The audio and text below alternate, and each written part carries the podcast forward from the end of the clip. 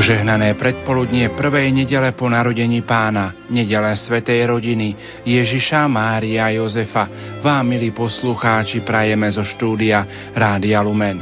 Aj v dnešnú nedelu pokračujeme v relácii Teológia tela, katechézy blahoslaveného Jána Pavla II. o ľudskej láske podľa Božieho plánu. Prežívame vianočné obdobie. V knihe Rodina domáca církev o dnešnom sviatku čítame – tento sviatok sa začal sláviť v rôznych krajinách v 18. storočí. Potvrdil ho pápež Lev XIII a jeho slávenie rozšíril v celej cirkvi pápež Benedikt XV. Predovšetkým kanadskí biskupy ho prosili, aby dal rodinám na celom svete najideálnejší príklad hodný k nasledovaniu.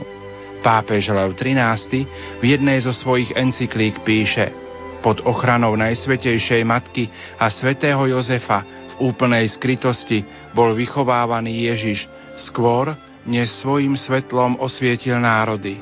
V tejto rodine nepochybne vládla vzájomná láska, posvetnosť tradícií a nábožných zvykov. Jedným slovom všetko, čo môže rodinu zušlachtiť a ozdobiť, aby sa mohla stať vzorom v našej dobe. Svetá rodina sa v tento deň dáva za príklad každej kresťanskej rodine ako ideál hodný nasledovania. Vo svetej rodine panovala chudoba, ale prekypovali šťastím a pokojom. Tajomstvo rodinného šťastia nie je blahobyt, ale vzájomná láska. Jozef a Mária boli upriamení na Ježiša a pre neho žili. Rodičia si aj dnes musia uvedomiť, že nestačí dať dieťaťu život, ale je potrebné dať mu kresťanskú výchovu. Dobre vychované deti budú vo svojom živote roznožovať dobro a zle vychované deti budú vytvárať peklo už tu na zemi, sebe i okoliu. Nerušené počúvanie vám zo štúdia Rádia Lumen Prajú majster zvuku Peter Ondrejka a moderátor Pavol Jurčaga.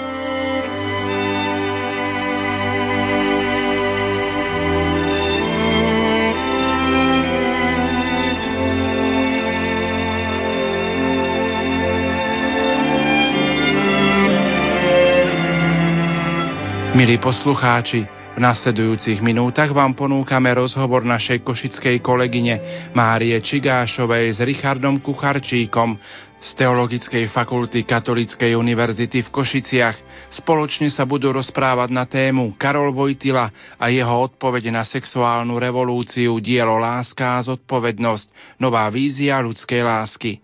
Nech sa vám príjemne počúva. V jednej z predošlých relácií sme spomínali vplyv sexuálnej revolúcie na myslenie Jana Pavla II. Práve tento dôležitý impuls veľmi vplýval na to, čo neskôr písal ako profesor, čomu sa venoval ako básnik, čomu sa venoval ako kňaz. Určite vieme zo života Jana Pavla II., že sa často stretával s mladými ľuďmi, mal skupinku, ktorá sa nazývala Šrodovisko, s ktorými chodeval na výlety do Tatier, na kajaky, s ktorými častokrát rozprával na rôzne témy o manželstve, o láske Mnohých z nich pripravoval na manželstvo. S mnohými z nich sa stretával pri Svetej spovedi a častokrát bol konfrontovaný s náročnými otázkami, ktoré sa týkali ich vzťahov bol konfrontovaný s otázkami manželstva, lásky, sexuality. A tieto otázky v ňom rezonovali a chcel nejakým spôsobom nájsť odpoveď na to, čo človek prežíva. Chcel nájsť odpovede na to, čo človeka súžuje možno aj vďaka tej kultúre sexuálnej revolúcie. A tie pastoračné skúsenosti, ktoré mal, ho sprevádzali stále, či už stál na pódiu ako profesor, alebo sedel v spovednici, alebo kázal ako kňaz, či sa stretával s mladými ľuďmi, stále myslel na to, čo človek nosí vo svojom srdci a o čom uvažuje. Takým dôležitým dielom, ktorým začal tú svoju odpoveď na problémy sexuálnej revolúcie a problémy človeka, bolo práve dielo Láska a zodpovednosť, ktoré je potrebné priblížiť kvôli tomu, aby sme pochopili vôbec celú teológiu tela. Karol Vojtila sa stal profesorom na Lublinskej univerzite a bol veľmi obľúbeným a dobrým profesorom práve preto, lebo bol študentom vždy k dispozícii a študentov na ňom priťahovalo to, že vždy vedel spojiť teóriu s každodenným životom. Hovoril málo, no nakoniec vždy zhrnul diskusiu tak perfektne, že z nej nevynechal nič podstatné A jeho hodiny boli o tom, že nerozprával veľmi priamo, ale skôr krúžil okolo nejakých problémov a so študentmi veľmi diskutoval. Kde si pri prednáškach Vojtilu o filozofii, o etike sa zrodilo aj, zrodili aj prednášky, ktoré sa neskôr stali súčasťou knihy, ktorá sa volá Láska a zodpovednosť. V roku 1957 až 59 sa Karol Vojtila zaoberal otázkami etiky sexuálneho života. Z týchto prednášok následne chcel vytvoriť knihu, ale ešte predtým, než ju vydal, tak poprosil niekoľkých svojich šikovných študentov, aby mu pomohli spripomienkovať túto knihu. Nezaujímalo ho len to, či tá kniha má nejakú teoretickú hodnotu, ale či ten text má aj nejaký praktický a ľudský význam pre ich životy. A títo najlepší študenti teda tvorili pre Vojtilu akési laboratórium pre jeho vlastné myšlienky. Vojtila stále veril, že v to, v čo ako kresťan verí, má veľký význam pre súčasného človeka. Možno skôr videl problém v tom, že to učenie, ktoré aj církev učila, nebolo dostatočne zrozumiteľné. A preto sa snažil aj svojim dielom Láska a zodpovednosť poukázať na tie zdôvodnenia tým svojim dielom vkročil na veľké minové pole súčasného katolického života, pretože dovtedy nebolo bežné, že by sa kňaz, biskup vyjadroval k téme sexuality a úlohou duchovného radcu bolo len prikazovať a zakazovať, nie objasňovať a interpretovať a vysvetľovať a práve o to sa pokúsil v diele Láska a zodpovednosť. Jeho dôležitým cieľom bolo to, aby mladý človek nielen poznal morálne normy, ale aby ich chápal ako cestu k dobru. Aby chápal to, že ak bude žiť tieto morálne normy, tak sa tým dostane k svojmu cieľu. Skúsme sa teda hĺbšie pozrieť do tej spomínanej knihy. Čo je jej obsahom? Východiskovým bodom v celých úvahách o etike ľudskej sexuality bola pre Vojtilu tzv. personalistická norma. Tá hovorila o tom, že človek je osobou a človeka ako osobu nemôžeme nikdy používať ako prostriedok. Personalistická norma spočívala v dvoch ľahko zapamätateľných slovách neužívaj, miluj. A to otvorilo taký dôležitý pojem, o ktorom Vojtila rozprával a to bol zákon daru. Sexualita sama v sebe odhaľuje to, že závisíme od druhých. Nikto z nás sa nestvorí sám a ne, nepríde na svet sám, ale závisíme vždy od druhých. A preto, že závisíme od druhých, tak ani svoj cieľ, ktorý máme v našom živote, nemôžeme dosiahnuť sami, jedine v spoločenstve s tou druhou osobou. A zákon daru je takým dôležitým e, centrálnym pojmom, ktorý Jan Pavel II sa snaží zvýrazniť v láske a zodpovednosti a neskôr aj v teológii tela kde hovorí o tzv. princípe seba darovania. Seba darovanie hovorí o tom, že ja nedávam človeku iba nejakú kvalitu alebo nejakú vlastnosť alebo niečo zo seba, ale dávam sa mu celý. Ešte sa k tomu určite vrátime. Jan Pavol II, keď začína rozprávať o dôležitých veciach v tejto knihe, začína pojmom osoba. Pýta sa, kto je osoba, čo je osoba a hovorí tam teda základné veci, že človek sa líši od zvieraťa tým, že má rozum, má slobodu má vnútorný život. Tento vnútorný život súvisí s jednou veľmi dôležitou oblasťou, o ktorej ešte budeme rozprávať. Na začiatku knihy Karol Vojtila začína rozprávať o slove užívať, ktoré sa nejakým spôsobom dostalo nielen do jazyka, ale dostalo sa aj do spôsobu správania sa muža voči žene a ženy voči mužovi. Vojtila slovo užívať analizuje v takých dvoch významoch. Prvý z nich hovorí o tom, že Častokrát máme tendenciu používať osobu ako prostriedok na dosiahnutie svojho cieľa. A tu spomína svoju personalistickú normu, ktorá v tejto časti hovorí, osoba nesmie byť pre inú osobu prostriedkom na dosiahnutie cieľa. Nikto nemôže používať osobu ako prostriedok na dosiahnutie cieľa. Ani človek, ba ani Boh.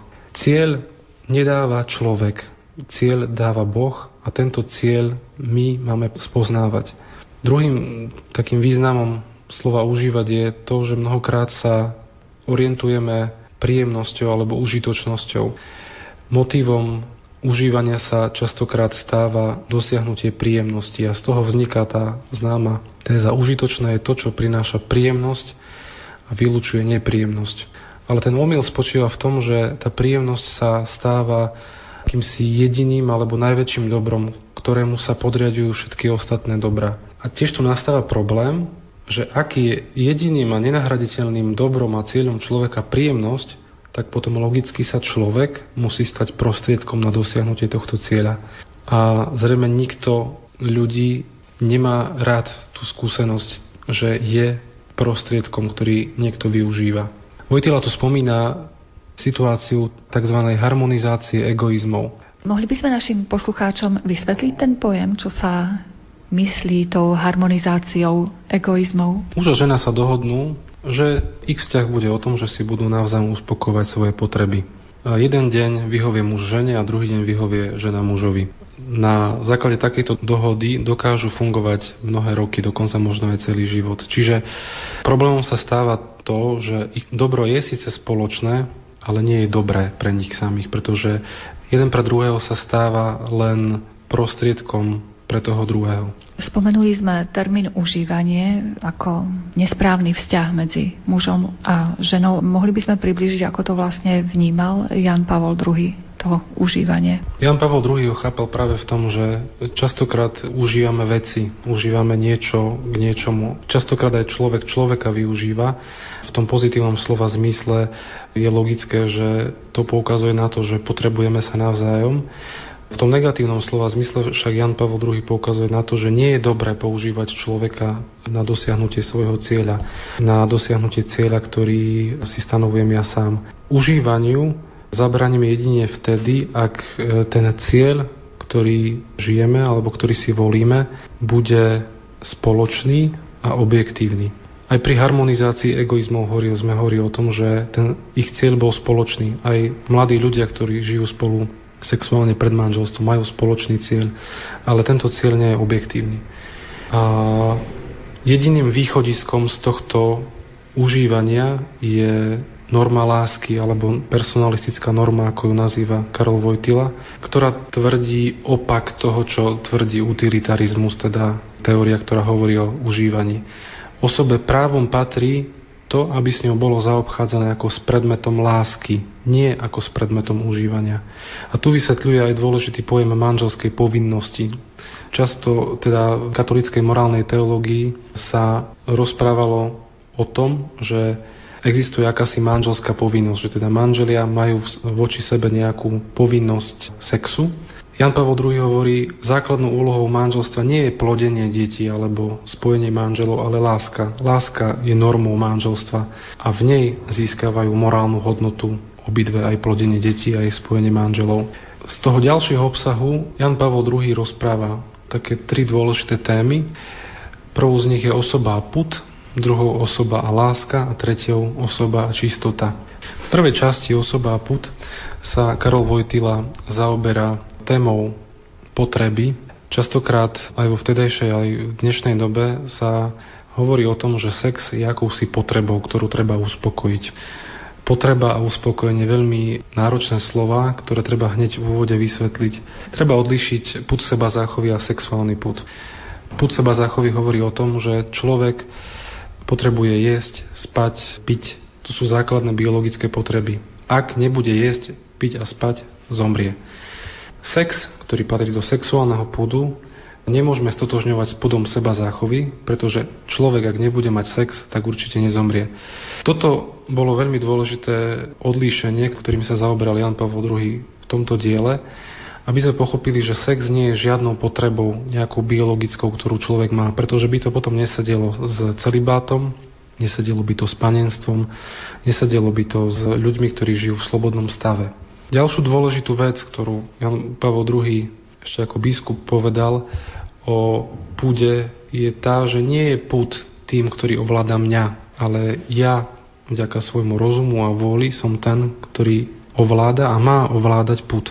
A tu takisto spochybňuje dôležité psychologické teórie, ktoré hovorili o tom, že človek sa správa ako akési zviera, ktoré keď má svoju sexuálnu potrebu, tak ju potrebuje uspokojiť. Jan Pavel II hovorí, že tomu tak nie je, pretože človek má rozum a vôľu a do, teda dokáže sa rozhodnúť, či ten jeho púd je momentálne správne naorientovaný. A cieľom sexuálneho púdu je plodenie a reprodukcia. Ak by sme nemali sexuálny put, tak e, tu nie sme toľky na Zemi. Ale vďaka tomuto sa človek z sexuálneho putu dokáže vyrásť láska. Vďaka sexuálnemu pudu sa muž orientuje voči žene a žena voči mužovi. A práve vďaka tomuto sexuálnemu pudu teda vyrastá akási možnosť lásky. Dokázali by sme nejako prepojiť put a lásku?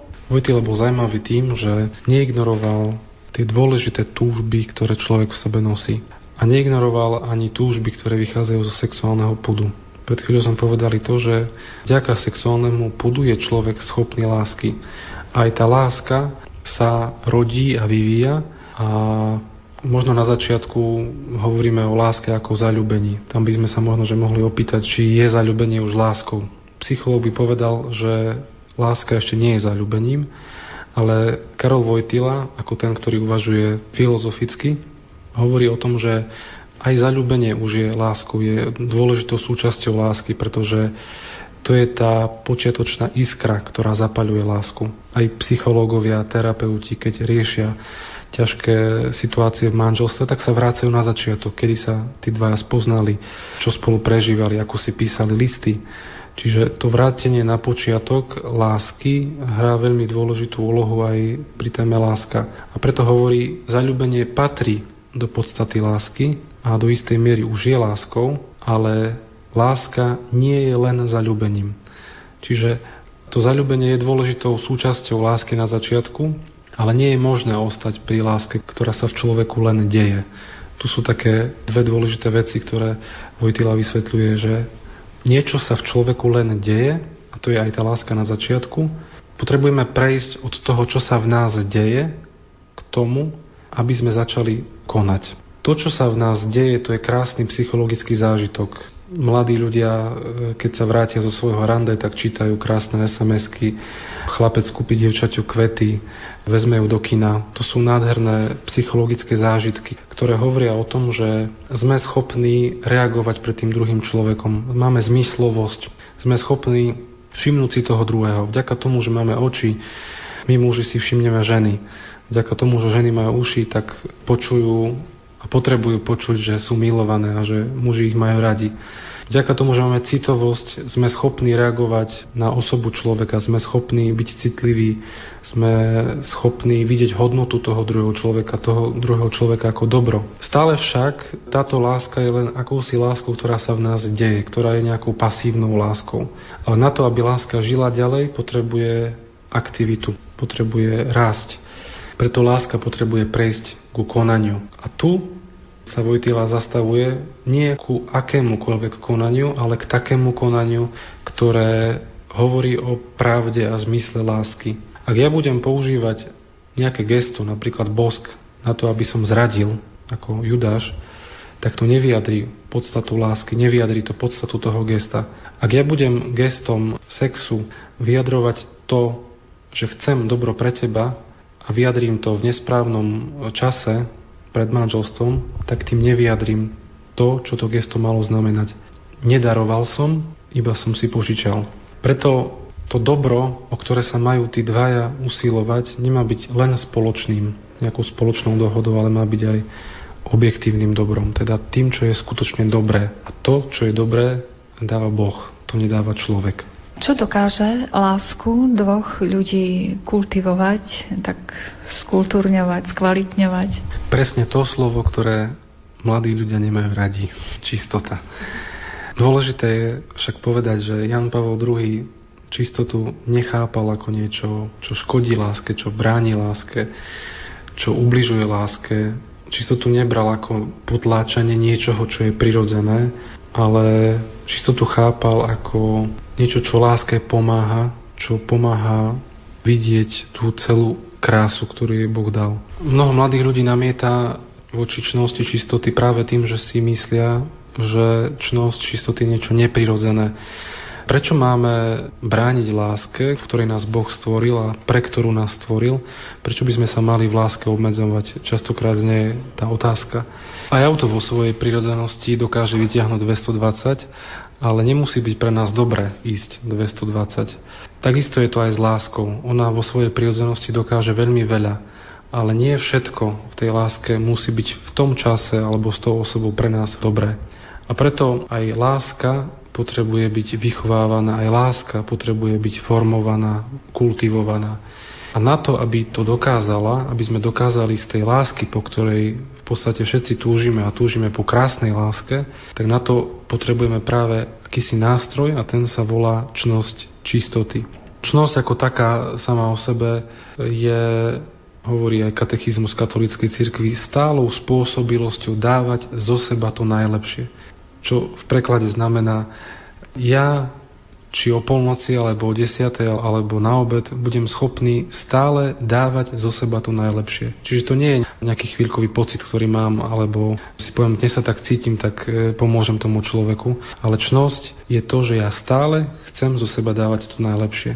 A je to jednak prejav vôle, rozumu, ľudského úsilia, to, že človek sa snaží, čnosť sa nerodí z jedného dňa na druhý, ale je, je to na druhej strane aj prejav Božej milosti. Na to, aby som hral na klavíri, potrebujem tvrdo trénovať, ale potrebujem mať aj dar od Boha na to. A keď sa to spojí, tak z toho môže vzniknúť krásna hra na klavíri. A mnohokrát v tomto dnešnom svete nie sme schopní pochopiť čnosť ako takú, pretože práve sexuálna revolúcia vytrhla tieto dve zo štyroch nôh zo stola. Vytrhla ľudský rozum a ľudskú vôľu a vytrhla Boha. A kvôli tomu človek častokrát nevie pochopiť zmysel tej čnosti. My však vo svojom vnútri a teraz prepájam to, čo som hovoril na začiatku. Osoba je charakterizovaná vnútorným životom. Človek vo svojom vnútri nosí špecifickú vlastnosť, ktorá sa nazýva stud, alebo ju nazývame hanba. Už malé deti sa zvyknú hanbiť, keď príde návšteva. Zvykneme sa hanbiť, keď na nás niekto pozerá nejakým nesprávnym pohľadom a zakryť sa. Práve stud je tým dôležitým nástrojom čistoty, ktorý nám pomáha chrániť našu osobu a chrániť naše telo pred tým, aby bolo zneužité, aby bolo užívané, aby bolo použité nesprávne, aby bolo prostriedkom, aby bolo objektom. Stud je tou dôležitou vnútornou vlastnosťou, ktorú by sme mali vychovávať a nepopierať. Častokrát aj malým deťom hovoríme, ale veď sa nehanbí, veď nebuď taký hanblivý.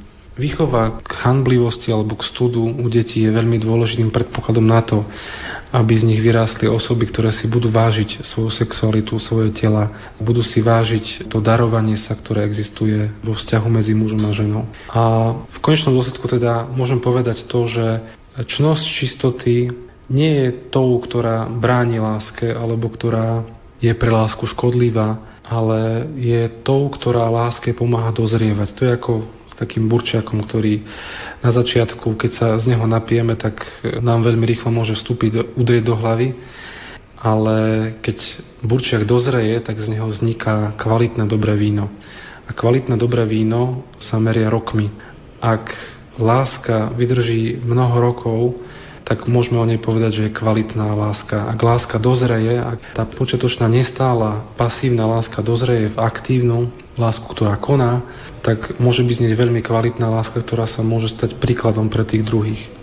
Má kniha Láska a zodpovednosť praktický význam, teda pre život človeka? Práve vďaka tomu, že Vojtila nebol iba nejaký abstraktný filozof, ktorý uvažoval o nejakých pojmoch mimo človeka, aj kniha Láska a zodpovednosť má obrovský význam pre človeka a jeho skúsenosť lásky. Samozrejme, kniha nedáva nejaké hotové recepty ani podrobné predpisy, ako by človek mal konať, ale usiluje sa skôr o to, aby sme pochopili človeka ako osobu, pochopili to, že nemá byť užívaný ako predmet, ale že má byť predmetom lásky. Aby sme pochopili to, že človeka charakterizuje sexualita a že na nej a z nej vyrastá schopnosť lásky a že túto lásku je potrebné chrániť nástrojom čnosti čistoty. Práve táto kniha Láska a zodpovednosť pripravovala veľmi dôležitú pôdu pre prijatie celej teológie tela. Budeme ešte v týchto reláciách o tom rozprávať, že rodila sa v čase, kedy vznikala encyklika Humane Vitae o antikoncepcii, ktorá spôsobila veľký rozruch v cirkvi a rozdielila cirkev na dve časti. Jan Pavel II už tým svojim uvažovaním keby vopred pripravoval túto pôdu a atmosféru na to, aby bola pochopená tak encyklika Humane Vitae, ako aj jeho neskoršie dielo Teológia tela. Milí poslucháči, v uplynulých minútach sme vám ponúkli rozhovor našej košickej kolegyne Márie Čigášovej s Richardom Kucharčíkom z Teologickej fakulty Katolíckej univerzity v Košiciach. Spoločne sa rozprávali na tému Karol Vojtila a jeho odpovede na sexuálnu revolúciu, dielo Láska a zodpovednosť, nová vízia ľudskej lásky. Už o týždeň v nedelu 5. januára vám ponúkneme tému Vatikánsky koncil, zvlášť otázka zodpovedného rodičovstva, spoločenská klíma, encyklika Humane Vitae a reakcie. Hosťom v relácii Teológia tela bude rektor kňazského seminára svätého Františka Ksaverského v Badíne, otec Jan Víglaš tejto chvíli vám za pozornosť ďakujú majster zvuku Peter Ondrejka a moderátor Pavol Jurčaga.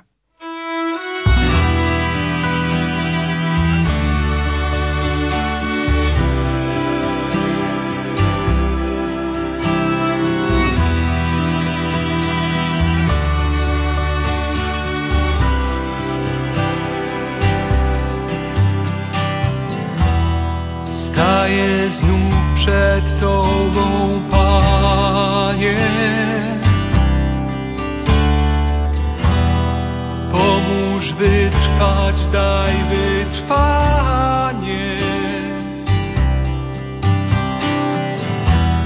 Wynieś swój krzyż, życia krzyż.